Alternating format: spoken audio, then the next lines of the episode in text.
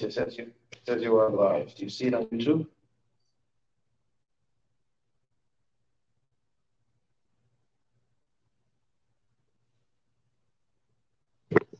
Yes? Oh, perfect. Books.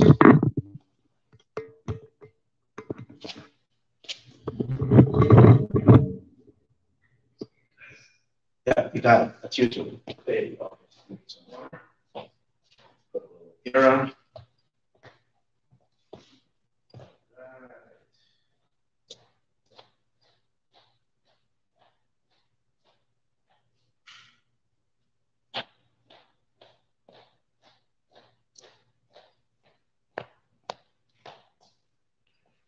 All right, everyone. We are up and running, and I have a whole bunch of books over here. So this is going to be an exciting class. Bezrat Hashem. Here we go. Parshas tonight is actually Purim. It's the small Purim. Small Purim. It's an awesome Purim, but we're not going to talk about Purim today. Even though I thought of doing that, but in the end it didn't. But happy Purim to all, small Purim, and let the small Purim lead us to the big things. Okay, ready to go. We're ready to go. I always forget to say this, but anybody that wants to dedicate this class retroactively, please grab this class, a good class. I hope it's good. Let's see. Anyways, this week is Parshas Ki Sisa. We have a whole bunch of stuff in the Parsha. Um, I'd like to focus today on something that maybe we don't always, you know, pick up on the Parsha. Moshe goes up to heaven we got the whole story, the golden calf. That's a lot of like that negative story, and then he he gets forgiveness. That's really cool. It's very special.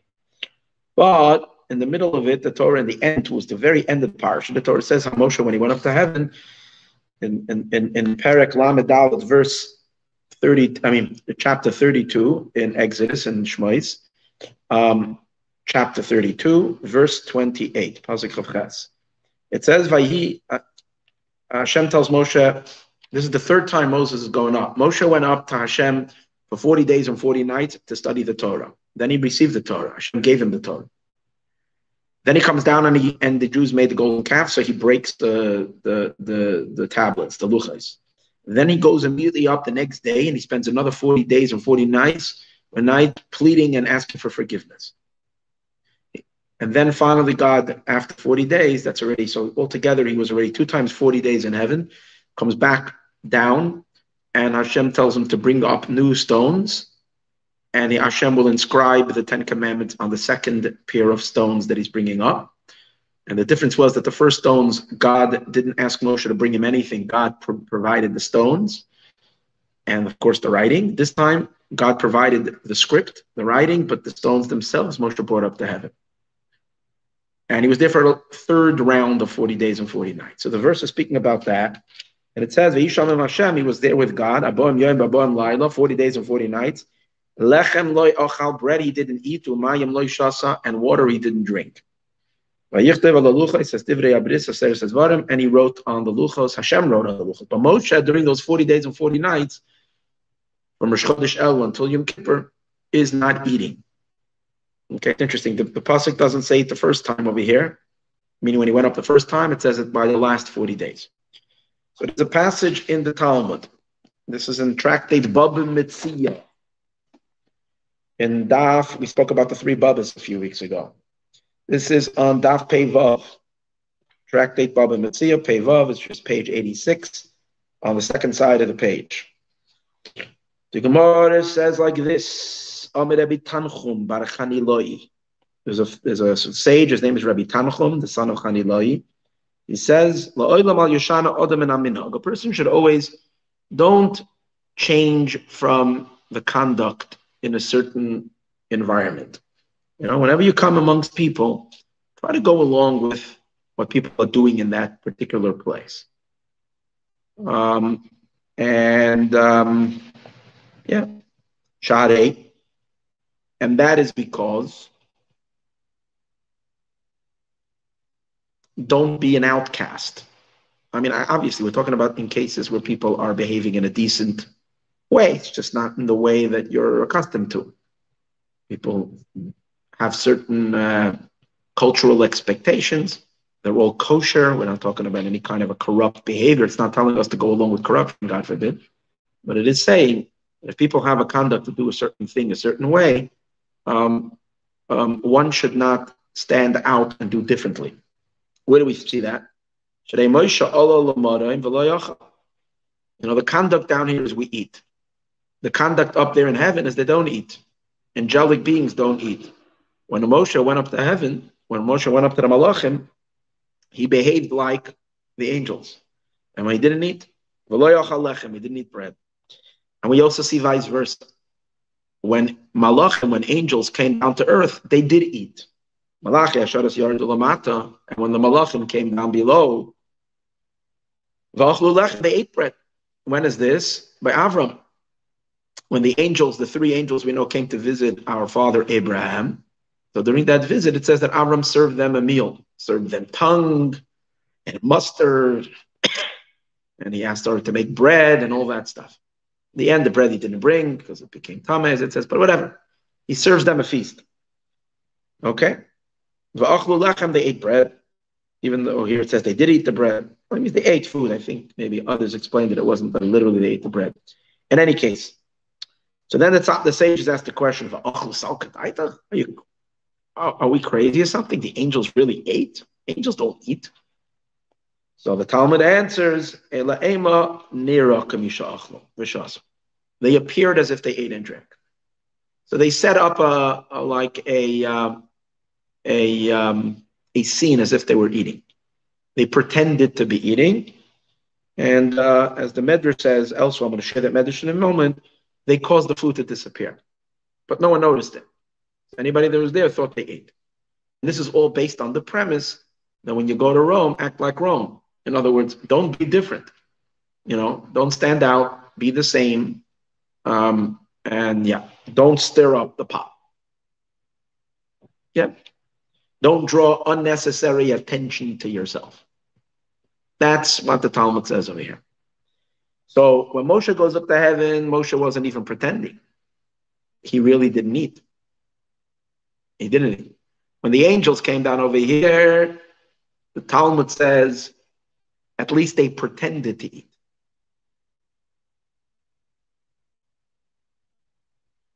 Now, I'm going to share with you what Tosfos says. Nidin ka'oichlin v'shaisin. So one of the commentaries on the Talmud is the Tosfos.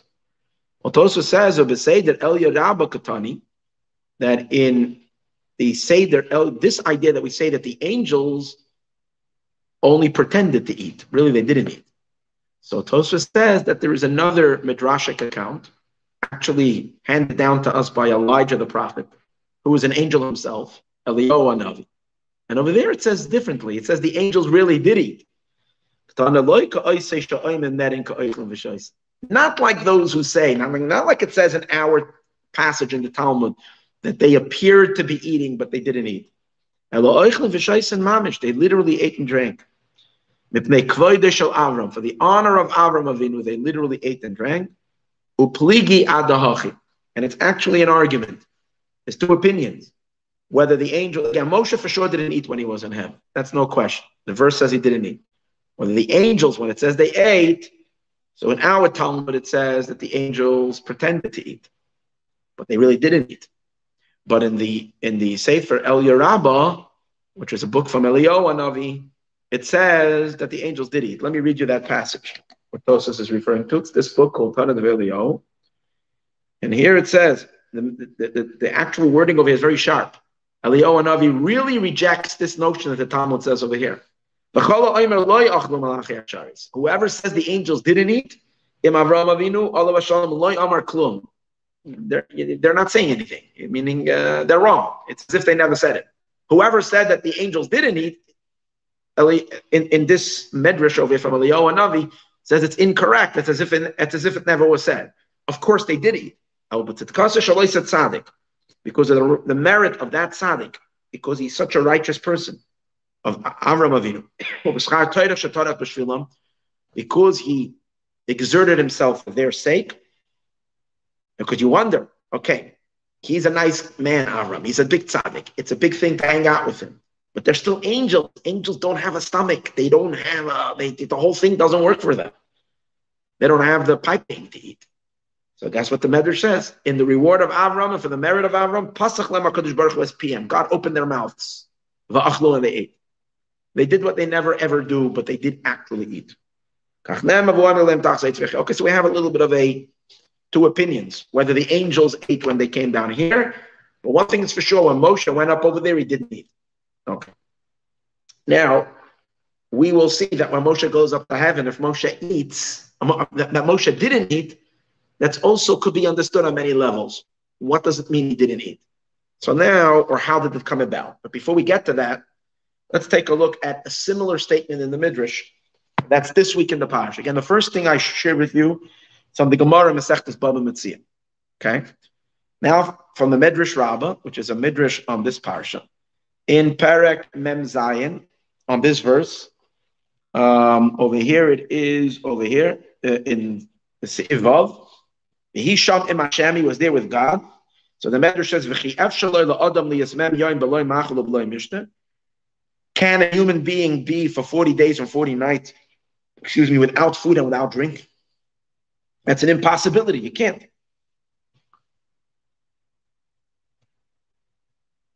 Reb Tanchuma b'shem Reb Elazar bar Oven b'shem Reb Meir Oimer. So Reb Tanchuma in the name of Reb Elazar bar Oven, in the name of Rabbi Meir, says, Hamashal Oimer, the metaphor goes, Azlis lakarta halach benamuse. When you go to a city, behave in its mannerisms. That basic idea when you when when, when you go to Rome, behave like the Romans. And that idea, the Medrash says, is what people have always said. So therefore, up there where there is no eating and drinking, Allah Moshe, Moshe ascended, and he compared himself to them. And therefore they don't eat, he didn't eat.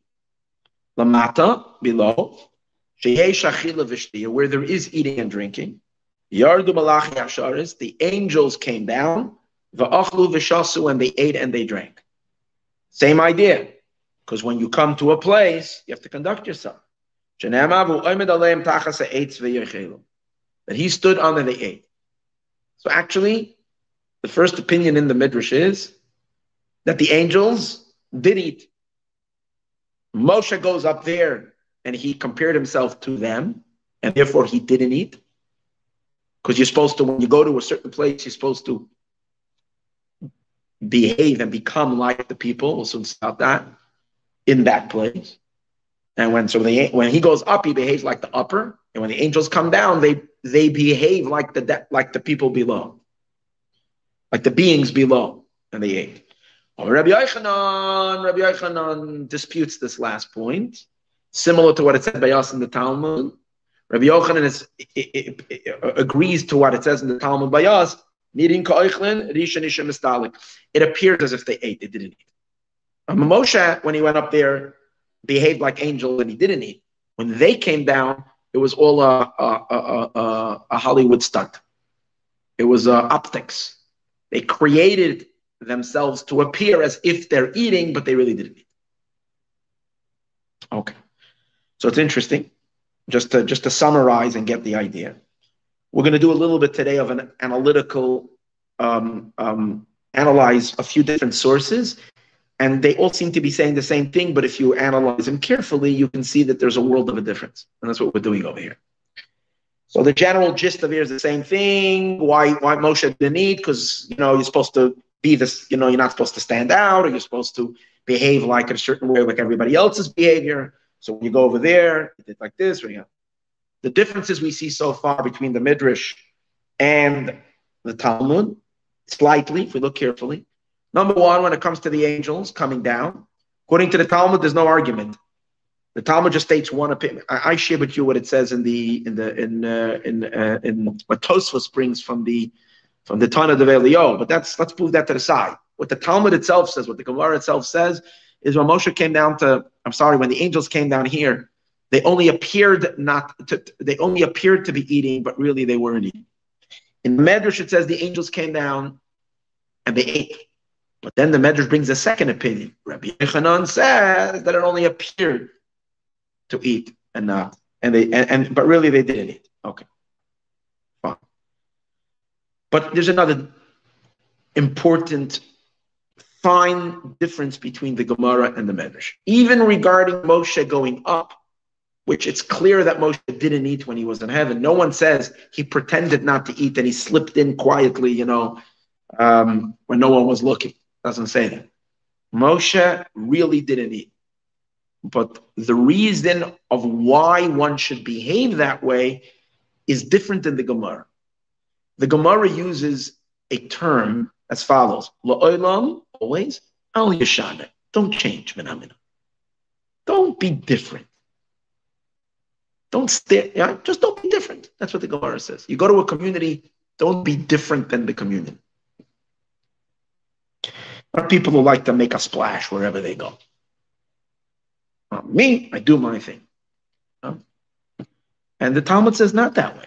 You go to a place, you go to a certain congregation, people are have a minhag to, you know, to uh, to, to, to, to, to daven this way and so on and so forth. So try to blend into it. Okay. And again, always obviously we're talking about where halacha permits, not where you know people are violating halacha. That's what I'm talking about. I'm talking about where it's halachically okay, or it matters that are not halacha. It's just a certain custom of style of people. You know, don't change. So the Gemara emphasizes the not. Don't stand out. The Medrash uses another phrase. It doesn't emphasize the no, it emphasizes the yeah. The Medrash says when you go, what is the the Medrash says, the Mashal says, the metaphor says, when you go to a city, behave like the people in the city. So what do we see on a subtle level? It's not just not to be different, but rather it's also a certain positive approach. When you go somewhere, you ought to be like or behave like the people. It's not only not to be different. And what would be the difference between the two? The idea of not being different, obviously, is in order to avoid, avoid, you know, not to rattle the peace. People are comfortable in certain ways in their communities and their places where people all follow certain certain ways. By someone being different, you're causing a little friction. And maybe most people will just be quiet and they'll slip over. They don't care. And all you need is one hothead who gets upset. You know, how come you're different? You know, here we do it this way, and you're opening up to create a little bit of us of a, and we're supposed to be peaceful people.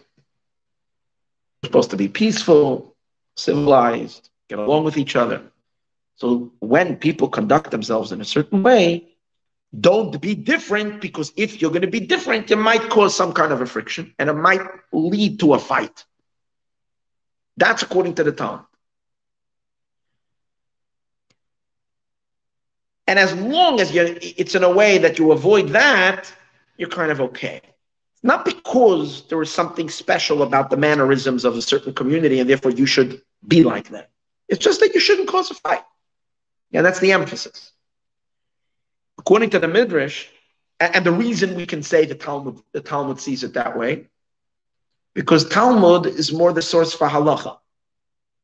So halacha means requirement. There's a requirement. The requirement of a person is to be a, a, a peaceful person, not to create fights. And therefore, don't do something that's going to rub people wrong.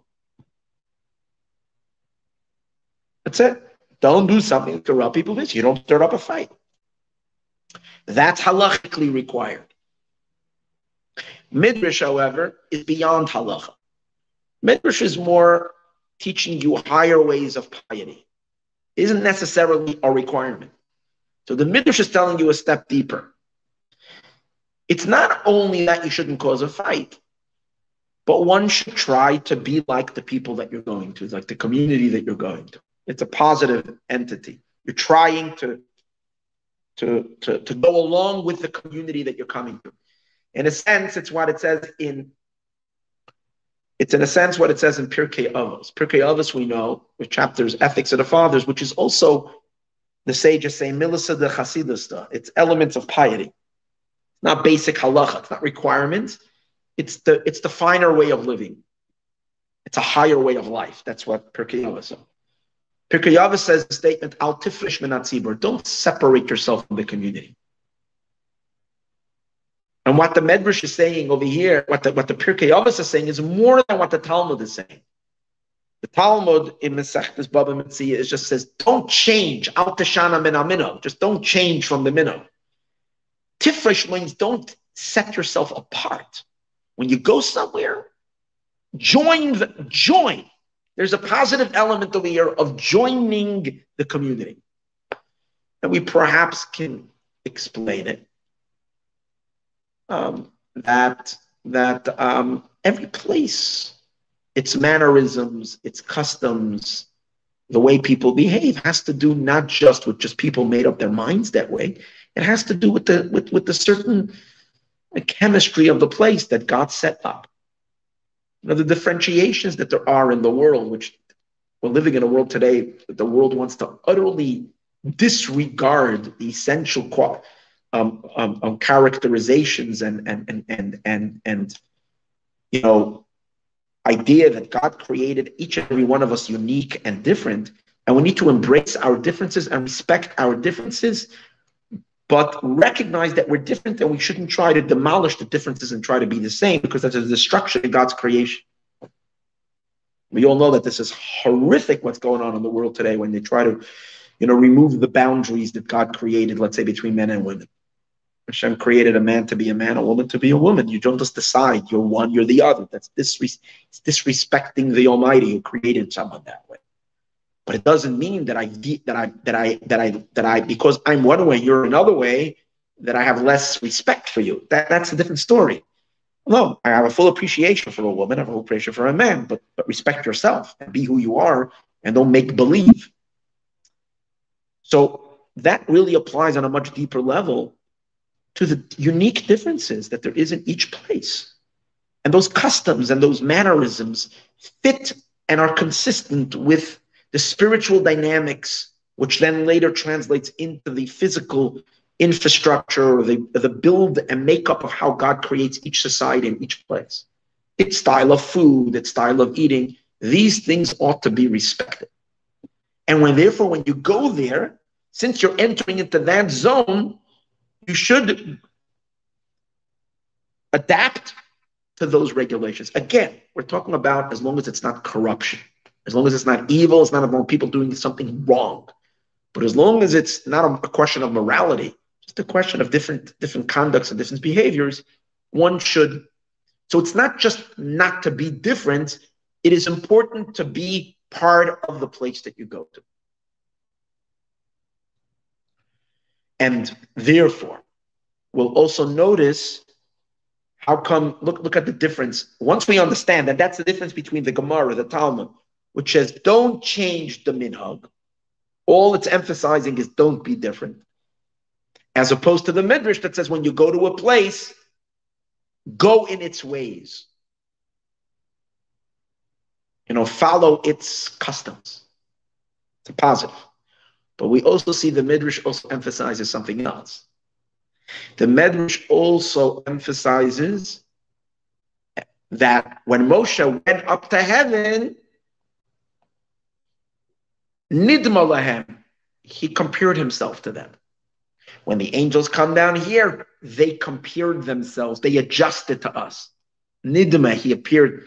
So you see, the Medrash is calling for not just not stirring up the pot, but to actually becoming, to join a community, to join a, a, a, a, a place and become one with the place. The Talmud doesn't say Moshe went up and he became like them, or they came down, became. They just said, you know, don't don't change the minhag. That's it. So you see the subtlety in the midrash that there is a, a positive element, or we might say a higher requirement of a person to join. Actually, there's halacha. These things are, are halachic things. At least, as I said earlier, the Talmud, the Gemara that says don't change we know that the Talmud in, in, Masechtas Pesachim, for instance, you know, has when it comes to various different halacha, there are certain communities that different custom. So, for instance, the Talmud is dealing over there, which the question is if people do work on Erev Pesach, So if I'm if I'm correct, after midday, it's forbidden to do work on, on the day before Pesach, to do melacha, because it's the it was already the time of the the korban Pesach, the Paschal sacrifice, and therefore you weren't allowed to do work. The question is the first half of the day. If you're allowed to do work or you're not allowed to work. And it used to, and different Jewish communities had different customs.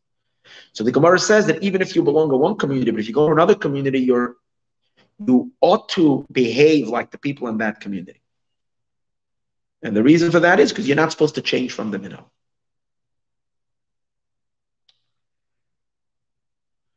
So that's again halacha.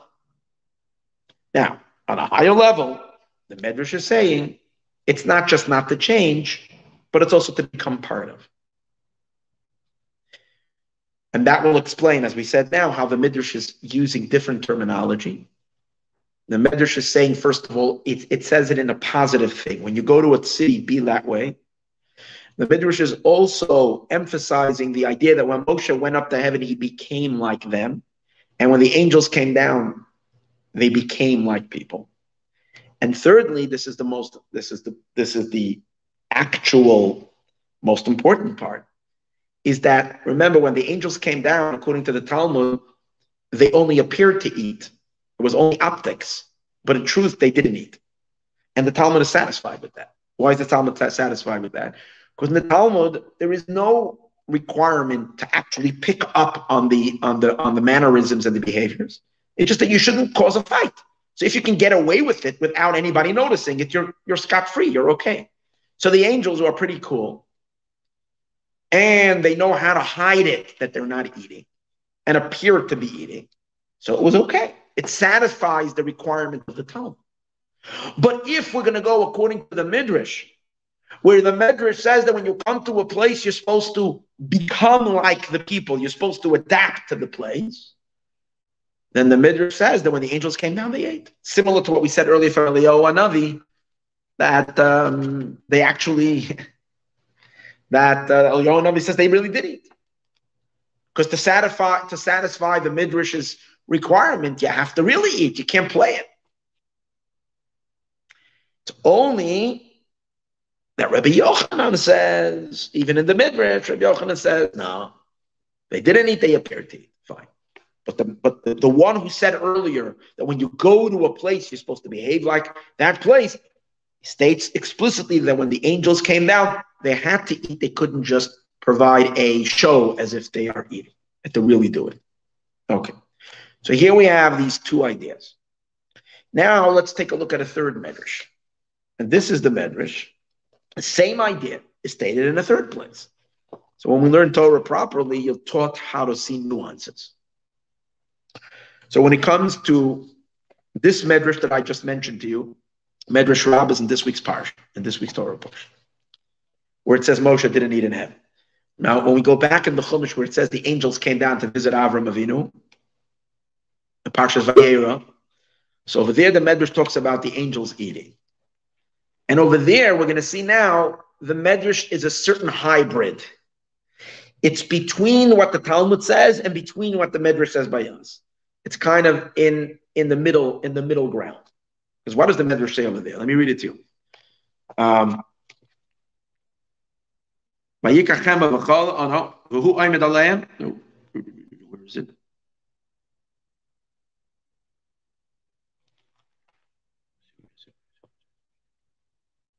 Oh, here.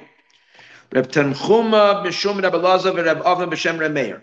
Says the same statement, but the Medrash phrases the same, even the same sages, but phrases it a little bit different than the Medrash by us. Masla, it's a, there it says mashal, here it says masla. It is a same idea, it's a metaphor. Masla Amar, the, the metaphor says, Alas Lakarta, you go up to a city. Halach ben Amusa, you got to conduct yourself in accordance to what it says. Up there where there's no eating and drinking. Allah Moshe Lamaro, oh, Moshe went up to heaven. Veloy Achali didn't eat. Okay. Now, so let, let, let's let's stop right over here and see how the midrash over here is different than the Talmud and different than the midrash that we learned before. It's kind of in the middle zone. On the one hand, it, is, it seems to be following the same idea that the Medrash by us says that the reason you have to behave in a certain way is because it gives a positive explanation, not just a negative. Don't stir up a fight. Don't be different. It says positively identify with the place. So that's kind of similar to our midrash. But on the other hand, when it says when Moshe actually did it, unlike the medrash that we read earlier, where it says Moshe became like them, the nidmalahem, or he like compared himself to them, the medrash just says veloy achal, he didn't eat. In other words, it's lessening it. It's not that he compared himself to them to be like, he just didn't eat. Because they don't eat, he didn't eat. So you see, it's like grabbing it on two ends. Especially, uh, yeah. Avalamata, the Medrash continues. And the Medrash brings the pasuk, the Eshav Bahar Abarim Yom Babarim Laila. It's interesting. The Medrash is bringing, we'll see this is important. The Medrash brings a verse not from uh, uh Shmois. The Medrash brings a pasuk, this Medrash brings a pasuk in Parshas Akev in, in Deuteronomy in Akev. Over there it says, I sat in the mountain 40 days and 40 nights. Moshe is recounting what happened. Lechem lo yachalti, I didn't eat bread. Umayim lo shasisi, and I didn't drink wine. Avalamata, but below, but down here where there is eating and drinking, the custom down here is we do eat. So what happened? The angels ate. But the Medrash says immediately, were they eating? And it appears that they So again, here the Medrash says the angels didn't eat, and it doesn't bring it. Uh, again, I'm sorry, I'm being a little technical. It doesn't bring it in the name of Rabbi Yochanan that they didn't eat. Again, by the Medrash by us also says they didn't eat. But by us, the Medrash only brings that as a second opinion that they didn't eat. The Medrash over there brings it like the same like our Talmud. For sure, they didn't eat, they only pretended to eat. So, on the so where where does this midrash stand? So what we're going to do over here, it's not really me. This is the Rebbe, the the the, the, Rebbe. I mean, you know, for most of us, these things don't make that much of a difference. But when you're dealing with a Rebbe who probably is in the same situation where he goes up and eats and drinks, and you know, he has to be very well versed in this whole in this whole subject. So he very carefully analyzes these three sources. And what does the Rebbe say? Very interesting. He says that the Medrash is an opinion that's between the Talmud and between our Medrash is the Medrash and Bereshis. Why? Because as I mentioned, on the one hand, he identifies it as a positive trait, not just like our Talmud that says, don't stir up a problem. Positive state. When you go somewhere, behave that way. But on the other hand, it's not as strong as our midrash that says when Moshe went there, he became like them, or when they came down, he became, they became. And again, why did the angels, according to according to our midrash, the, the angels literally needed to eat because they have to become like us. The medrash of the first medrash in, in Bereshis, the earlier, the second one that I'm, I'm quoting today as the second one, but it's the first one, um, suffices with the fact that they appeared to eat and didn't eat. So what's their opinion? Where does the Medrash hold? Is this just not not to be different, or is or, or when you go somewhere, are you supposed to adapt to the environment?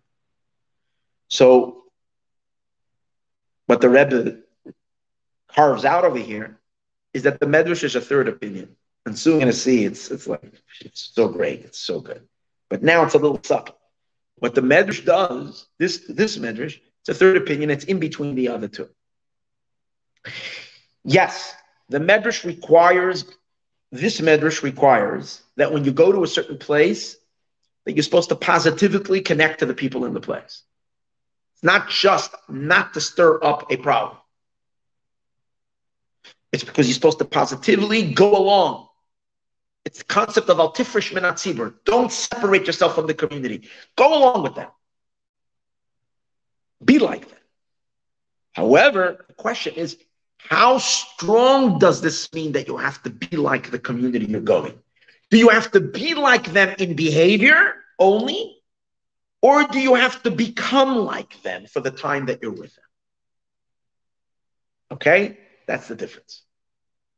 In other words, to what degree do you have to go along?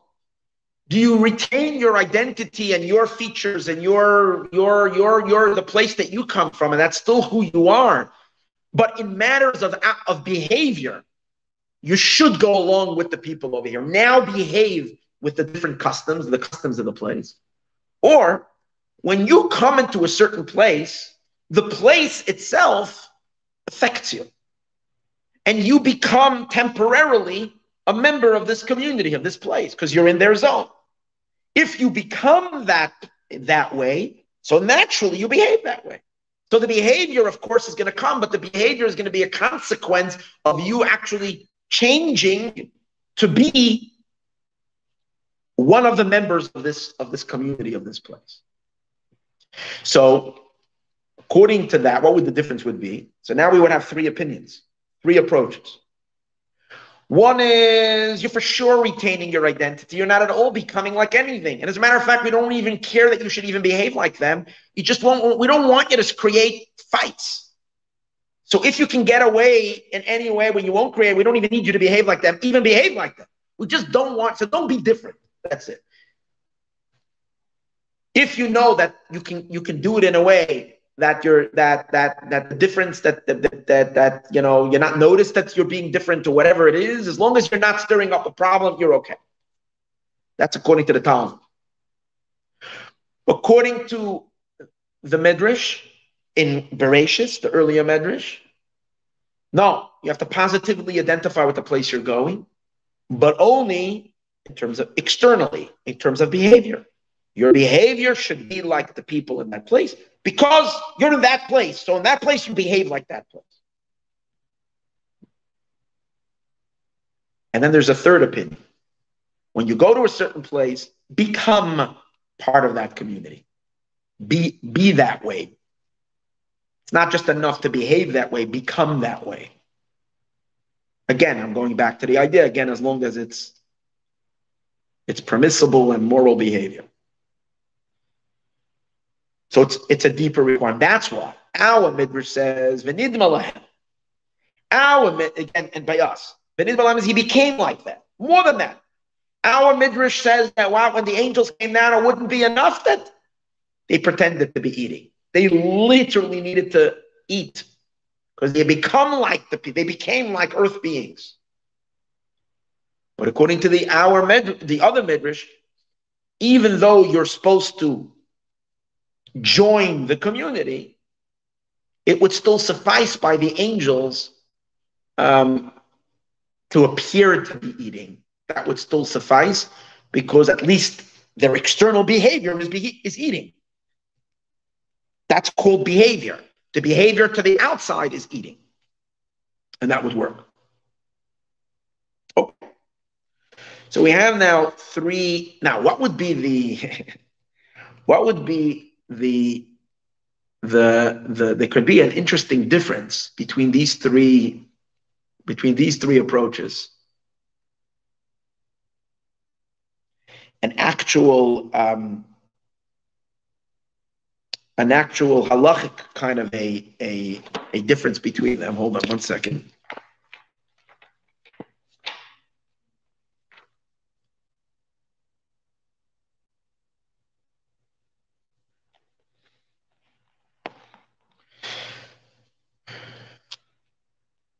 According to the first opinion, which was the Talmud's opinion, you just don't want to stir up a, a hornet's nest, right? You don't want to start up, you don't want to uh, upset people. So it really doesn't make a difference why you're behaving that way. You know, if you go in a certain place and you are behaving like the people in the place, but you are, but it's not because you're becoming like them, and it's not even because you want to be like them. It just happens to be for some complete other reason that you are behaving like that, like like that group. You're okay. Now, there doesn't have to be any intention that you want to be like that. It's good enough if it happens to be that you're not you're you're you're doing. We'll see how that makes a difference in, in our case. But if you go to a certain place, as long as your behavior is not contradicting, doesn't make a difference what's causing it, you're okay. According to the second idea, that there is a importance to become, to be in, be, in behavior at least, like the people. So you have to feel like you're joining with them. That's why you're behaving that way, because you are joining with the people in that community. But, however, even in that case, it would only need to be in as much as to join them in appearance. To, you're intending to join them, but in appearance. And then the third opinion is, as we said, that you have to become like them. Have to become like them, it's not just an appearance. What would be the difference then? Almost, it's a subtle difference between the first and the second opinion, the first and second, you know, way of looking at it. I mean, I didn't see this openly in the in the talk, but I think this would be the, the difference. If it's only not to upset them, then what happens if you're in a community, as I say, you know, what happens if you're in, the, in a community and you know no one is paying attention to you? Are you allowed to behave different than everybody else because you know no one is going to notice it? Let's say everybody is super distracted. Let's say right now everybody's on their phone. Let's say right now it's 9 11. No one cares what's going on because everybody shook up to the core because the Twin Towers just came down. No one is paying attention to what you're doing. No one cares. Everything. No one's even looking at you. You know for sure. So according to the first opinion, you're totally scot-free. You're okay. Do whatever you want. It's unnoticed. According to the second opinion, you're supposed to join along in behavior at least. So your behavior is a requirement to be similar to the people, even if no one is noticing. But it's the it's the idea that in your behavior has to be similar to them. And then finally, in the third opinion, of course, in all cases, when you're in a certain place, you become like that, that, that, that environment. Okay. Now let's take a look at Moshe going up to heaven. There are three reasons, three explanations to explain what happened to Moshe when Moshe went up to heaven. We know that a human being can't survive without food. That's the rule. Human beings need to eat. So much so that halachically, if someone makes a someone takes an oath and says, I will not eat for seven days, we say that a person can't survive seven days without eating. I think when it comes to drinking three days and with without food, generally we say seven days. I'm not sure about drinking. I think sleep, it's three days. When it comes to, to, to eating, it says seven days. Drinking, I'm not sure what the Talmud says. But in any case, when someone says, I, I make an oath that I will not eat for seven days, we force them to eat. We give them lashes for making an oath that they can't keep. Because the Talmud says it's impossible for a person not to eat and survive. So we, we force them to eat, and they get lashes for their sin that they've done, that they, they, they took an oath in vain. Fine. When Moshe went up to heaven, he was spent 40 days and 40 nights and he didn't eat. So obviously we understand on simple, we would think it's a miracle, but not necessary. Rambam, Maimonides, in his Sefer Moreh Nevuchim, in his book Moreh Nevuchim, which is the guide to the perplexed, the Rambam explains that Moshe's ascent to heaven and his non eating during that period of time was as a result of enormous concentration and attachment. He became so fixed on the divine. He went into a trance. He went to in a complete spiritual state of complete meditation. And, and in that sense, he was able to attach himself so much to his mind that he kind of like didn't feel his physical body and his physical need to eat. In other words, the Rambam is explaining it as a natural phenomenon that obviously uh, only very few people can attain. Very few people, now we know, for instance, even amongst monks, uh, the Buddhists and some people like that, are people who all their life train for hours and hours and hours of meditation and and and very deep, you know, and they do very long periods of fasting, and they're able to achieve it, and that's because of a very deep concept. The Rambam over this says the prophets were were were were, were trained meditators. They reach the deepest levels of meditation, and the Rambam brings the peak of that state is Moshe. That Moshe was able to connect his mind so deeply that the power of his of his spirit, like kind of completely overtook him. And so the Rambam is not saying it's a miracle; it was just a natural phenomenon. They say, for example, example, the Baal Shem Tov used to go out every week before he was revealed. He would go out to meditative prayer and study out in the in the wilderness, in the in the Carpathian mountains. He would go there for hours, for, for days. Actually, he would leave Sunday morning, and his wife would pack him a little lunchbox, and she would put their food. And then he would come back Friday afternoon and spend Shabbos with his wife, and that was for week after week. And obviously, during that time, he reached the highest levels of purification, elevation, meditation, connection to God. Maybe that was also the period of time that he studied with the teacher of Eliyahu, uh, of Eliyahu Navi, Elijah the prophet, Achia Hashiloni was his teacher. Okay. Now, the Baal Shem Tov would come back every Friday, and his lunch was not touched. His lunchbox was completely returned. His wife must have been a little upset, but every single time, that's what would happen. But yet, she would prepare him lunch just in case. Literally, he didn't eat. Now, it's a very interesting thing because the Baal Shem Tov was a very, very, very up, strong opponent against fasting. The Baal Shem Tov warned everybody not to fast. He, and he told the Baal Shem Tov's days, any person who was seeking spiritual refinement would engage in mortifications of the body. One of the great teachings of the Hasidic movement is you're not supposed to break your body, you're supposed to refine your body and not shatter it, not break it, and not dismiss it. So here, the Baal Shem is the master of that teaching, and he himself is not obeying his own way. So one could, God forbid, say it's hypocritical in him. He doesn't let anybody else fast, and yet he fasts seven days or six days every week. So the explanation is that the Baal Shem didn't fast, the Baal Shem forgot to eat. It's a whole different story. He wasn't eating, you know, lunch, he would have eaten. He was so enthralled with the divine. He was so in such a state of ecstasy and connection and pleasure of the divine that he simply forgot to eat. It's like we have certain regimens when we need to eat. Let's say, know, after very few hours, we're starving. We have to eat. We have to grab a bite. But we all know that when we're super excited about something and that, we're, that we can forget to eat and pass our lunchtime. And sometimes we can go for a very long period if we're very, very, very, very involved in something that we simply forget to eat. The Shem Tov did this every single week that he would forget to eat. Was known for one of the great rebbes of Modzitz. Modzitz was a very, very, the Modzitz dynasty, Hasidic dynasty, is known for their incredible power of music and singing, song. So the Modzitz Rebbe was a great composer.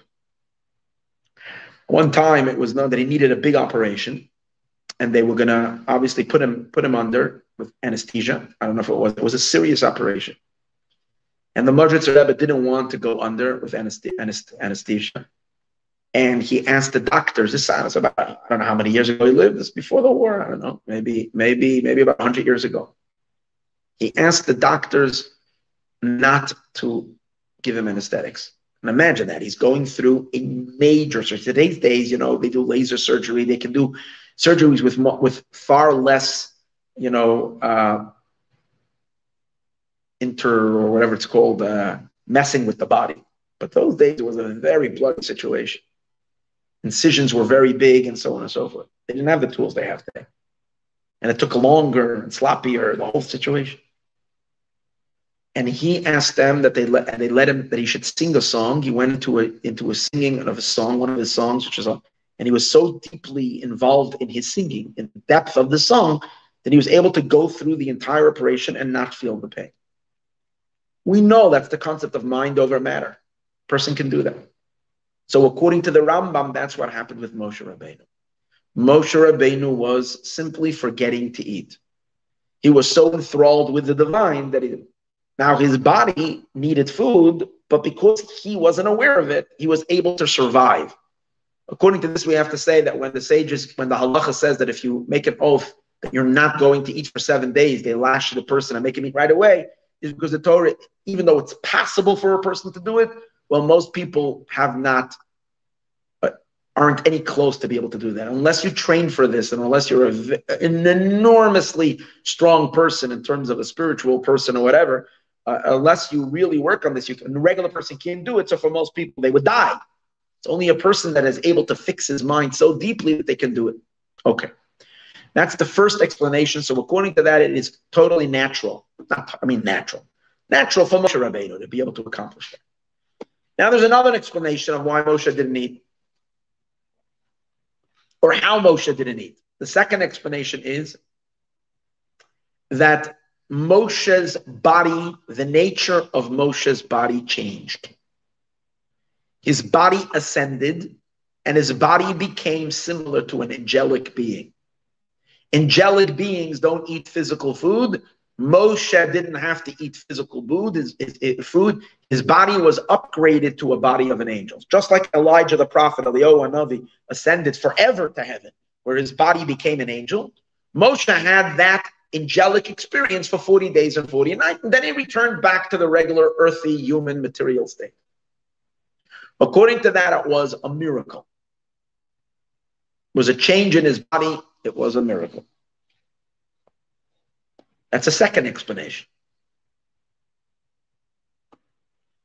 Now, there is support to this idea. Let me share with you some support that this is why I shared. The first case I told you is from uh, is from Maimonides, from Rambam, in the Medrash over here, the Medrash in Koheles. This is a Medrash in Koheles, where the Medrash says. Interesting, cool idea. The Medrash says when God created the world, God decreed on the on the spiritual worlds that they should be upper worlds, they should be spiritual. And God locked everybody into their roles. Remember, I said in the beginning of the class, you're supposed to respect the role that God gave you. Don't try to be someone else or you're not. First of all, you're never going to be the other entity. You're just going to convince yourself you are, and you're never going to be true to who you are. So the upper were decreed that they have to be the upper, and the lower were decreed that they have to be the lower. Amad Moshe. but Moshe, he broke some of the rules. That's how shows you how the tzaddik can overpower God. The righteous people, God allows them to do so and wants them to do so. So Moshe, you know, when God said the upper have to be the upper and the lower have to be the upper, Moshe changed things around. And what did he do? He made the upper be below, but and made the lower be up. What does that mean? Moshe Moshe it up to heaven. That means he took the lower and he allowed it to go up to heaven. And also he caused God to come down. He put Hashem down to the world. The upper came down. And more, the Medrash continues. God decreed on earth beings, beings down here have to eat and drink.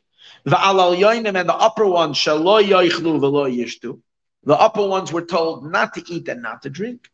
Amad Avraham, again at Tzaddik, Avram Avinu stood up and he forced the upper ones to eat. He changed the order. He forced the upper ones to eat. And um, and Moshe went and he changed the lower ones not to eat. So from this midrash, and then it also the midrash continues how God decreed that the, the wet the, the the the the ocean should be an ocean and dry land should be dry land. And Moshe came and he made the ocean dry land. And he's showing how the tzaddik has that ability to shift things around. Wonderful. But from here, from the way the Medrash is comparing Moshe has ascended to heaven and not eating to the idea that the, by the giving of the Torah, the upper came down and the lower went up it implies from here that there was actually a change in the nature of the body. Moshe's body, it wasn't like Moshe was just too distracted and he didn't eat. He actually, his body ascended into a spiritual state of not eating. His body became an angelic body. Obviously, it was a miracle that that happened, but that's what happened. So that's the second way of understanding. Now, watch the the Rebbe gives a brilliant um, difference between these two approaches. In other words, we're asking the question when Moshe was in heaven, did he just forget to eat? or didn't he, or he, but he really needed to eat, or he didn't have to eat because he had a different kind of a body. What would be the halachic? Those who learn Torah all day want to always know what's the halachic difference.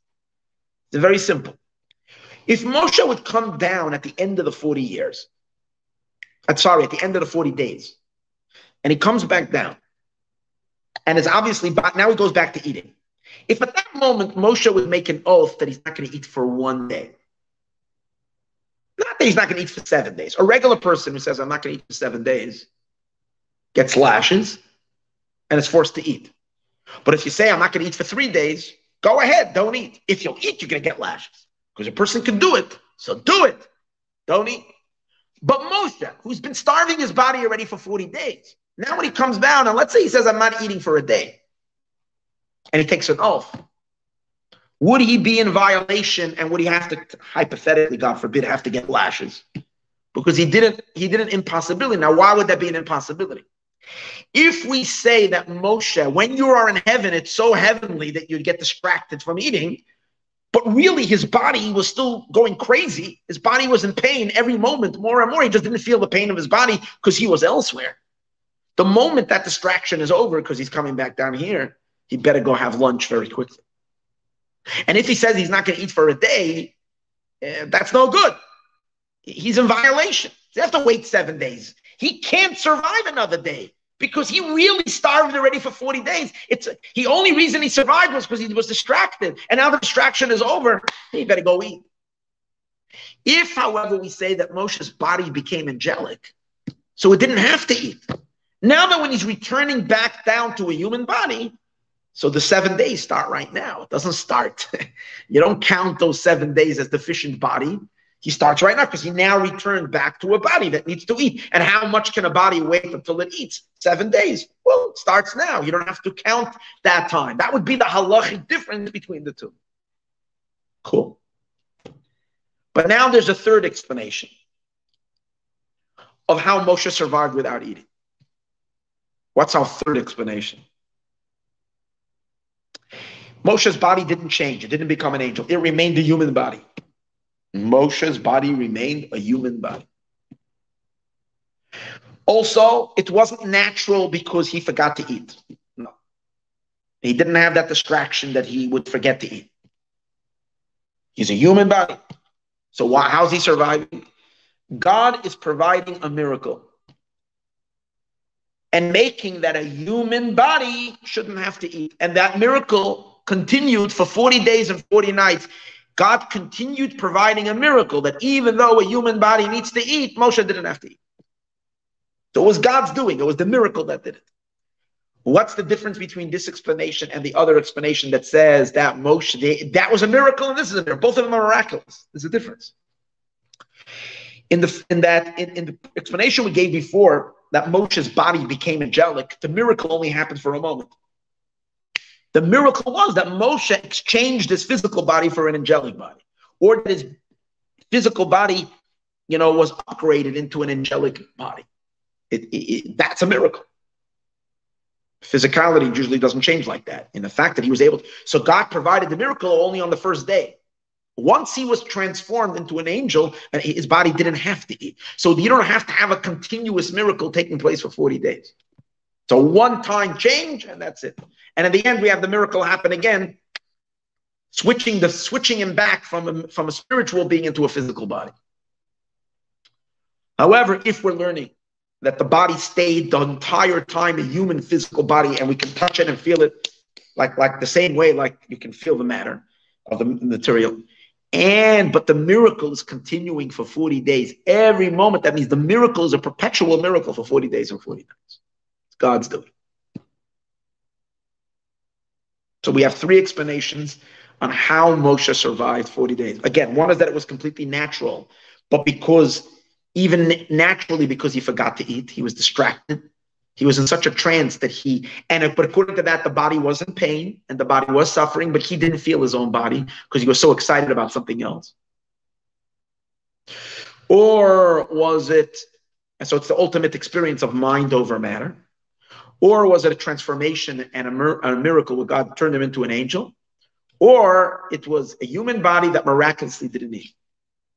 So now we're going to say that these three explanations, these three explanations conform with those three opinions that I shared with you before.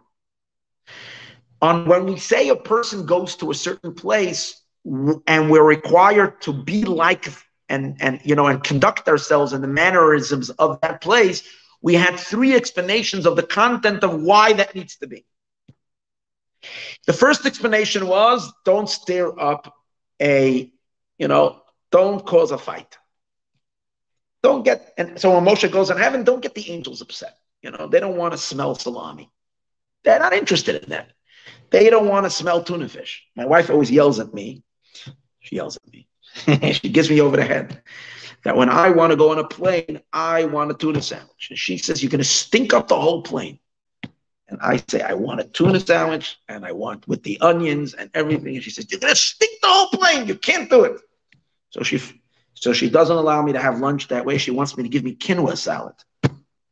And I say, quinoa, that's bird food. I want a sandwich. Any case, bottom line is she usually wins and she gets me to have the salad and I don't have my tuna sandwich. Why am I saying this? Is that the angels in heaven they're not interested in smelling all that stuff. They don't want the tuna. They don't want the salami. They don't even want quinoa over there. They don't want the whole situation. You're here, you know, be happy getting away. So, so if that's the case, we said earlier, it doesn't make a difference why you are not. If you're gonna, if Moshe is not gonna eat, the main thing is Moshe doesn't eat. It doesn't make a difference why he's not eating. You know, if he's not eating because he got so that, in other words, his nature remains a human nature, and more than that, he remains a body that needs to eat. And even now, he needs to eat. He's just not eating because he's distracted by something. It's okay. Why is it okay? Because as we said earlier, in this case, it doesn't make a difference why you are behaving in that way, as long as you're not contra- contradicting and, and stirring up things by looking different. So that would work according to the Talmud. Moshe went up to heaven, and this is what, and we will follow Maimonides' explanation of why Moshe didn't eat. According to the Midrash, that says that when you go to a certain place, you become, you're supposed to adapt, but not just because you're supposed to behave like them. You're supposed to become like them. You enter an environment, you enter into a zone, the, the, the, the, the, place itself um, absorbs you, and then you you become a member of that environment. In that case, Moshe had to become angelic. If you're going to heaven, you can't be there as a human. If you're going to heaven, you gotta be a malach. You have to be an angel. So Moshe became an angel. His body dissolved into an angel. It's not just even enough conducting yourself that way, you have to become that way. So Moshe actually became that way. And that's why he didn't eat. And vice versa, when the angels came down here, they be, they they got human bodies in a sense. They became physicalized, if you can say that, and they ate according to the Midrash. They they literally did eat. Because when you go somewhere, the place affects you. And it's okay because God created the various different dimensions and He wants us to be in that each environment to be part of that environment. Then the third explanation is that essentially Moshe's body remained human, but miraculously God was providing that he doesn't have to eat. Right? It was Hashem providing a miracle continuously that he doesn't have to eat that fits with the third opinion of the Midrash. Remember, we had Talmud, we had one Midrash, and the Midrash and Bereshis. Where the Midrash and Bereshis learns, as we said earlier, it's a positive element to become like the people you to become like them. But you don't have to become like them. It's enough that if in behavior you are like them because you want to align yourself with them. In this case, this would suffice. Moshe doesn't have to become an angel. He didn't become an angel. He remained human because you don't have to become one of those. But if you're, but you can't say that he's not eating because he's distracted. because then he's not eating would be very different than the angels not eating. The angels not eating is because they don't have to eat. He's not eating is because he has to eat. He's just not thinking about it. He's so distracted. So that's not good enough because you're not not evening up with them. You have to be you have to behave like them. Oh, but if God is providing a miracle, that even though he's a human body, and but the intention of the miracle is so that he can be like the angels and angels don't eat, that's good.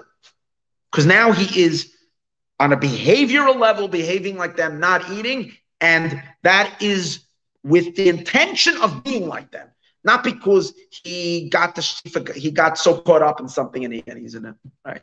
It, it, it is because it's important to be part of a certain environment, and that would be the third explanation. Now, this actually fits with these three opinions with another statement in this medrash. There's another passage in the Medrash by us where you can actually see, see, till now I showed you that there is a passage in the Talmud, there is one Medrash and there's a second Medrash. Three different passages. And these are three different opinions. Here there's actually in Medrash in this week's Parsha, there's another Medrash that says three things about Moshe not eating. And the Medrash asks, how is Moshe then alive? How did he survive? And the Medrash gives three explanations. And these three explanations are actually these three things. You can, if you look deeper, you can understand them that way. The Medrash asks the question, uh, okay, Medrash brings something very special. There's a pasuk that says, there's a verse that says in Psalms 119, It is good for me that I was afflicted. That I should learn your statutes. Again, it is good for me that I was afflicted so that I can learn your statutes. So who is saying that? It is good for me that I was afflicted.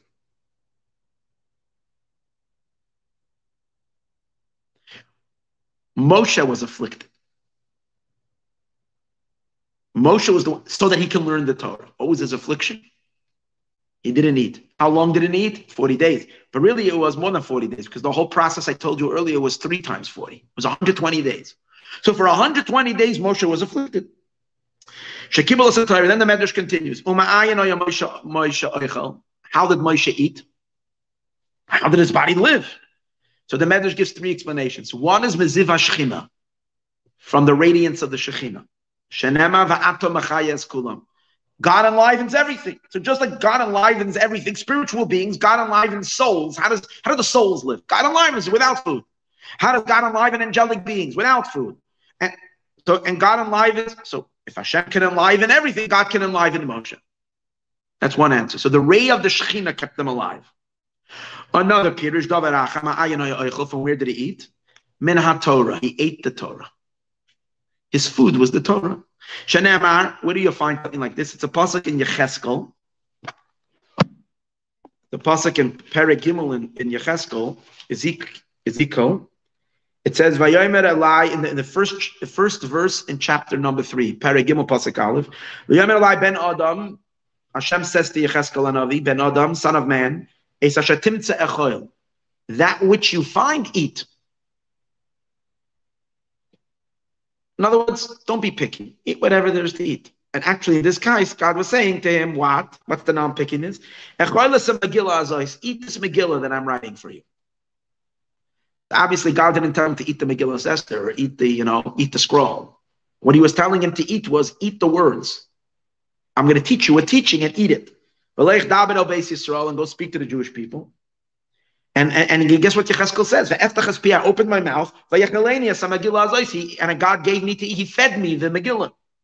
And then Hashem says, let your stomach eat and let your and let your intestines be filled with this Megillah, with these teachings. When I ate, it was in my mouth like honey. So you see, Torah, Torah could be food.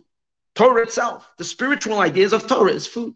That's the second opinion. The same as with Moshe, that Moshe ate the Torah, and that was his food.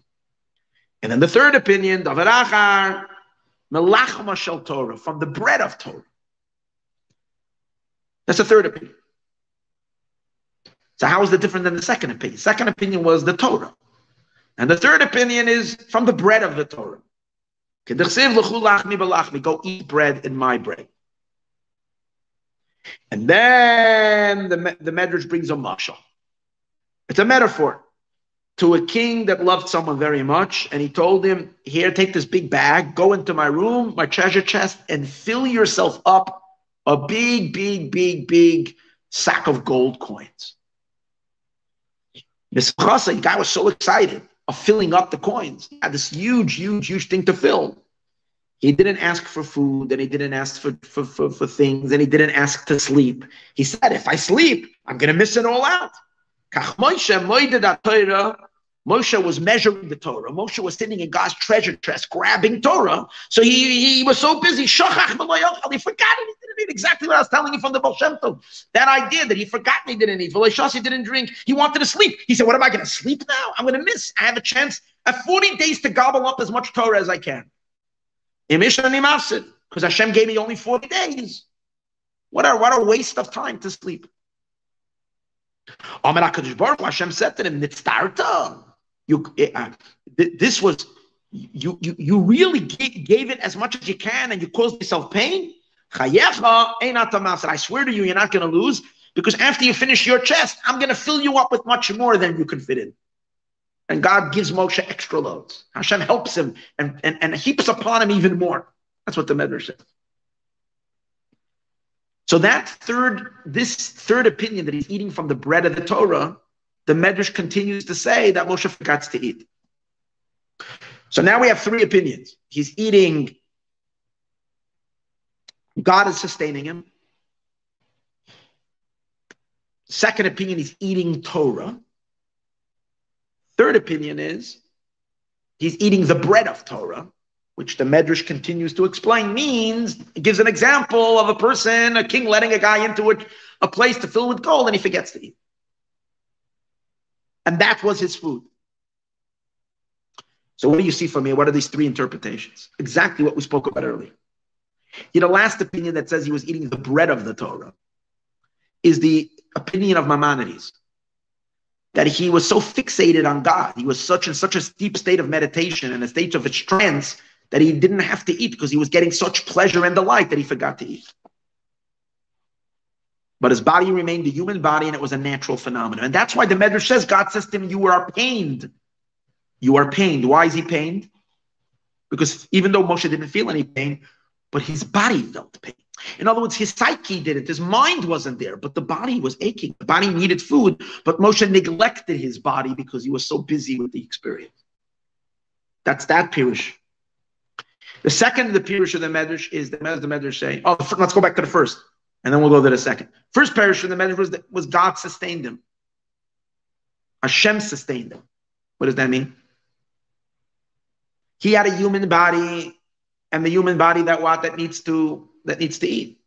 But God provided the miracle every second, just like God sustains a soul without having to eat. God was beaming in him the miracle that he doesn't have to eat. So it was Hashem's miracle. And that was the, that was the third explanation I told you earlier that every second there's a miracle that God is making it happen. And finally, when the Medrash says that he ate the Torah, it's not the bread of the Torah, it's the Torah itself. What does that mean? That, that's the second opinion that I told you earlier, that Moshe's body became angelic. You see, angels also eat, but they eat spiritual food. And Moshe's body ate the Torah. The Torah is a form of spiritual food. So he became, it's not like God was providing a miracle and that he doesn't have to eat. No, he transformed from a material being to a spiritual being. And now we can eat what spiritual entities eat. And what do spiritual entities eat? They eat Torah, they eat ideas. Just like it says about Yecheskel, Ben Adam, man. This that's why also the, the verse of it says, Man, you eat it. Not God is providing the miracle. I'm changing you into a different type of a person that could, could, could eat something spiritual. Three opinions. These three opinions I told you earlier. Now, we will say that really, in truth, and this is how the Rebbe concludes this whole very fascinating discussion, that really we can say that all Moshe experienced all these three different experiences. All three are true. Because Moshe was in heaven three times. And each period was a different experience. And that's the cool idea. And he gives an understanding of why each period was different. You see, the first time Moshe went up to heaven, Moshe went up to heaven to receive the Torah. At that time, God was giving him a completely divine Torah. Remember, we said the stones were not even earthy, they came from God. The whole experience was God communicating, God revealing himself. In that sense, the entire experience was miraculous. Miraculous. So the first 40 days and 40 nights, Moshe's non eating was a miracle from God. His body was a human body, but God was providing the entire 40 days a consistent miracle of keeping him alive without food. Because the whole luchos that God was giving, just like the luchos itself, that God was giving him was miraculous luchos, was a, was a, was a divine entity and the whole experience was divine. His experience in heaven was also completely godly. And God was showering him with a miracle nonstop. The second 40 days, God was angry, it says, upset. And Moshe comes to appease him. So God is not providing, God is not pumping miracles. That's only when God is loving and happy. God is not in the mood of the whole business. He's holding back, he's pulling back. No miracles. No way. Hashem is so upset and so angry, he's not providing a miracle. Now Moshe's got to go to heaven. Moshe got to figure it out. So he Moshe figured out mind over heart. Moshe figured out how to do it. He get distracted. He got so distracted by being with God in heaven, even though God is upset, but it was still very pretty distracted. So Moshe was able to do it naturally without the miracle happening. And that was the second 40 days. The third 40 days, the last period, God itself is again in a good mood, and he's again happy with the Jewish people. That it says, we learn out that the third 40 days was similar to the first 40 days, and Hashem is happy and Hashem is engaging. But here's a partnership. Why is it a partnership? Because we know, but, but the Luchos, God tells Moshe, you bring up, you bring up the stones. And I was, I'll, I'm going to inscribe on it. The script will be miraculous, but the stones themselves will be from earth. So it's a hybrid. It's some kind of a blend. It's a miracle, but yet there's also natural. So, what does that mean in terms of how did Moshe sustain himself the last 40 days without eating? The last 40 days, God, a miracle happened. God had to intervene because the miracle was there. God changed Moshe's body into a spiritual being. But then it was Moshe who doesn't have to eat, not because God is the miracle is sustaining him. Moshe is a different type of being that he doesn't have to eat because God lifted him up into a spiritual state where he doesn't have to eat. Or as we said earlier, he's eating, but he's eating the Torah. He's eating different type of. So the second, so that's that that that's this idea that even though it's miraculous, but it's also an uplifting of the world, which fits very well with the whole dynamic of the second pair of luchos. It says that the first luchos, the first giving of the Torah, the first tablets, we were tzaddikim, we were perfectly righteous. And when we're righteous, we become channels for the divine. We channel God. The second, um, the last 40 days, we were on a level of Baalei Tshuva. Baalei Tshuva means penitence. Those that are doing tshuva, those that are repenting. When you repent, as opposed to being a righteous person all your life, even though you're not at such a high level of a channel, but you've worked on yourself because you were in a dark place.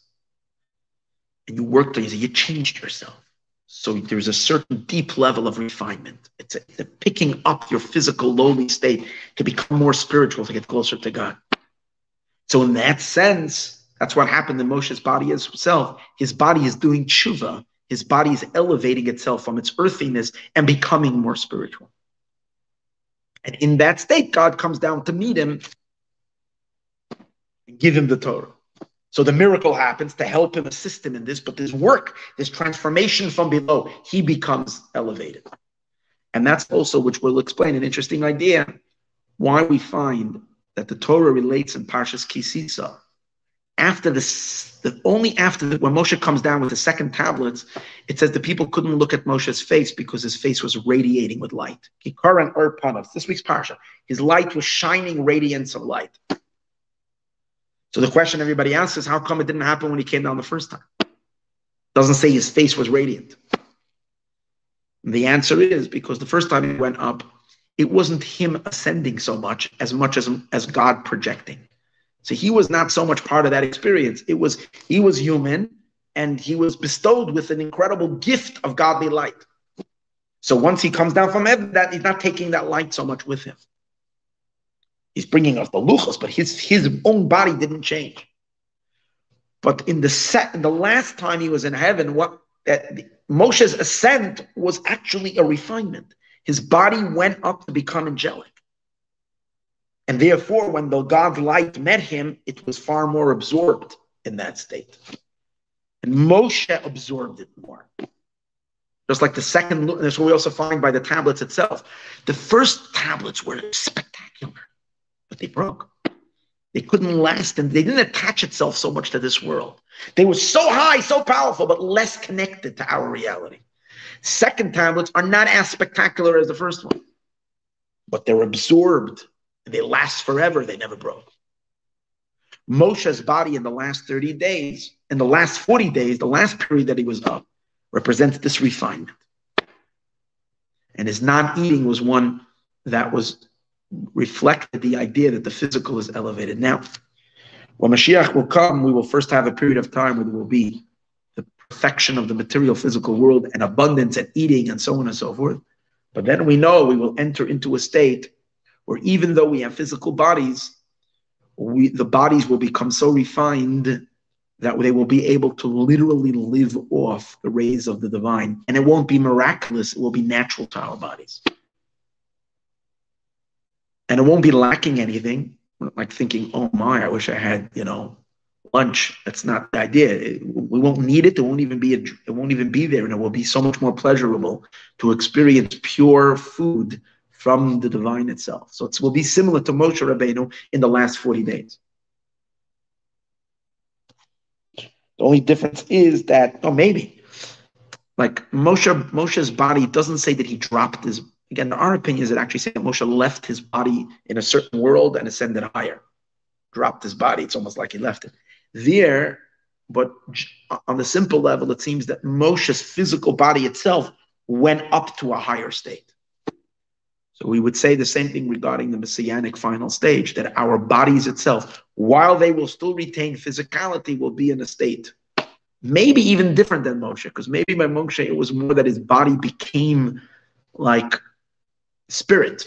And over here, the body remains physical, and in that physical state, it reaches perfect refinement that it can that it can absorb its nutrients directly from the divine energy without any um, passing through physical food. Whatever it is, it's going to be very special. But this is something that we should realize. The human, the we will all are poised to enter into that state of existence pretty soon. So we should prepare ourselves to the best we can. Everyone, all the best. Slacha Rabba. And may we see Mashiach today.